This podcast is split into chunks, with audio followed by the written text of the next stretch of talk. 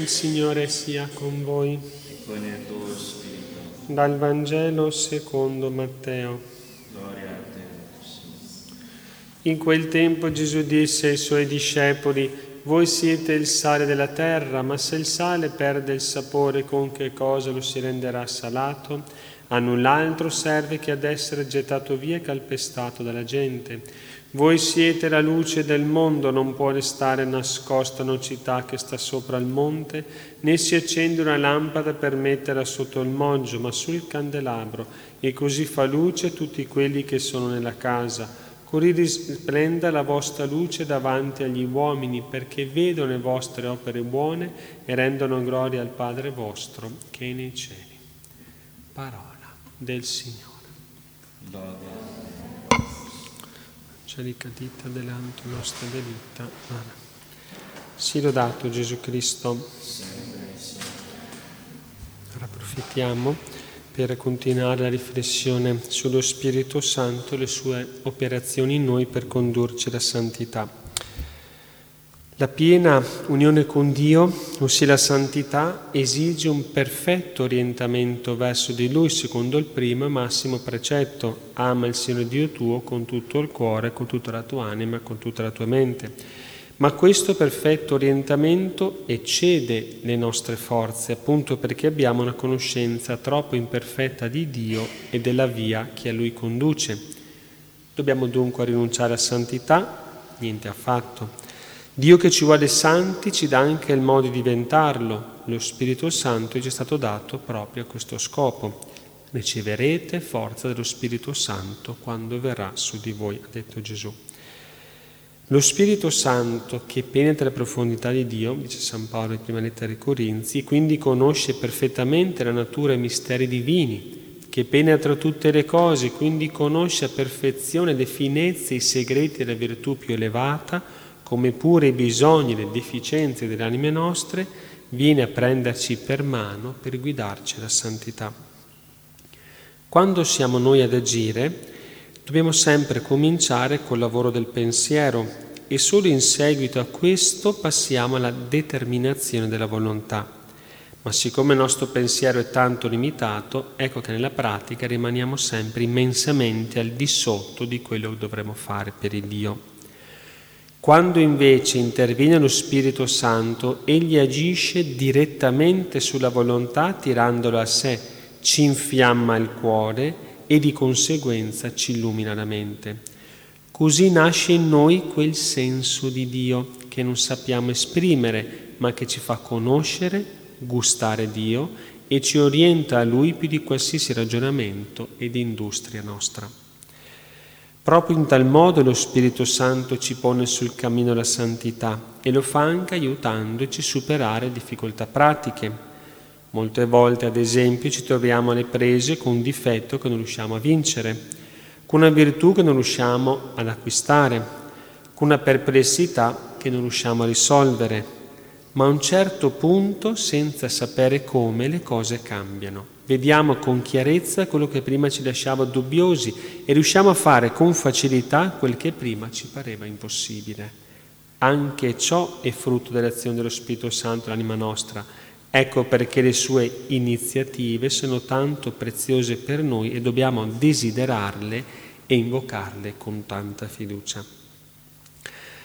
Di fronte alla santità noi siamo sempre gli scolari, gli apprendisti, i quali, avendo una conoscenza molto limitata dell'arte che stanno imparando, hanno sempre bisogno della guida e dei suggerimenti del loro maestro. Maestro di santità è appunto lo Spirito Santo. Parlando di, di, di lui, Gesù ha detto, egli vi insegnerà ogni cosa e vi suggerirà tutto. Egli ci insegna quel che dobbiamo fare per amare Dio con tutte le nostre forze ci suggerisce tutto ciò che non sappiamo, sia riguardo a Dio sia riguardo alla pratica della perfezione, e non solo ci insegna, ma ci mette in grado di operare quel bene che ci mostra. Infatti, agendo direttamente sulla nostra volontà, la fortifica, l'attira, la slancia potentemente in Dio, lo orienta perfettamente verso di Lui. Così lo Spirito Santo aiuta la nostra debolezza, dice San Paolo ai Romani, E siccome questa è costituzionale, inerente alla nostra natura umana, abbiamo continuamente bisogno di Lui e di fatto Egli non ci lascia mai.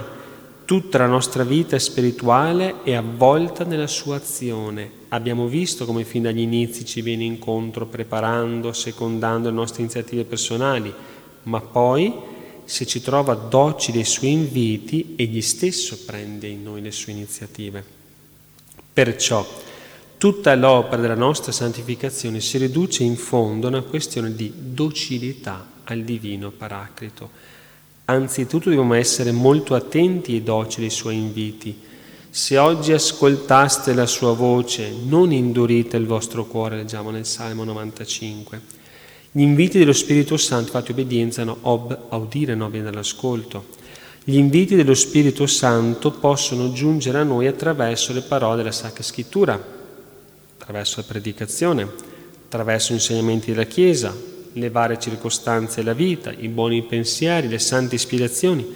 Cerchiamo quindi di corrispondervi subito, faceva San Francesco, ogni minima emozione subito la mettevi in pratica dimostriamo la nostra buona volontà accettando e obbedendo prontamente ai suoi inviti. Ma molte volte, purtroppo, la nostra volontà è ancora dura, indocile, restia, e questo perché è ancora tanto attaccata alle creature e specialmente a quella creatura che è il nostro io, che noi amiamo sempre troppo. Quindi, per corrispondere all'azione dello Spirito Santo, la prima cosa richiesta è lavorare assiduamente per distaccarci da tutto, sano distacco, e anche da noi stessi. Distacco ci libererà da tanti legami che simili a funi ci avvincono le creature, rendendoci impossibile la lucidità e la pieghevolezza necessarie per essere facilmente mossi dallo Spirito Santo. Siamo come impelagati, no? Quindi per concludere, domani continuiamo. Abbiamo infatti detto che lo Spirito Santo non si accontenta di invitarci al bene, ma vuole prendere in noi le sue iniziative per spingerci più efficacemente verso Dio. Quindi da parte dello Spirito Santo c'è tutta quanta la buona volontà, c'è tutta quanta al 100%, tutta la grazia, diciamo così. Tuttavia, questo è il punto, rispetta la nostra libertà e perciò non si impadronirà della nostra volontà se non siamo disposti a dargliela liberamente. E qui possiamo porre un altro ostacolo alla sua azione.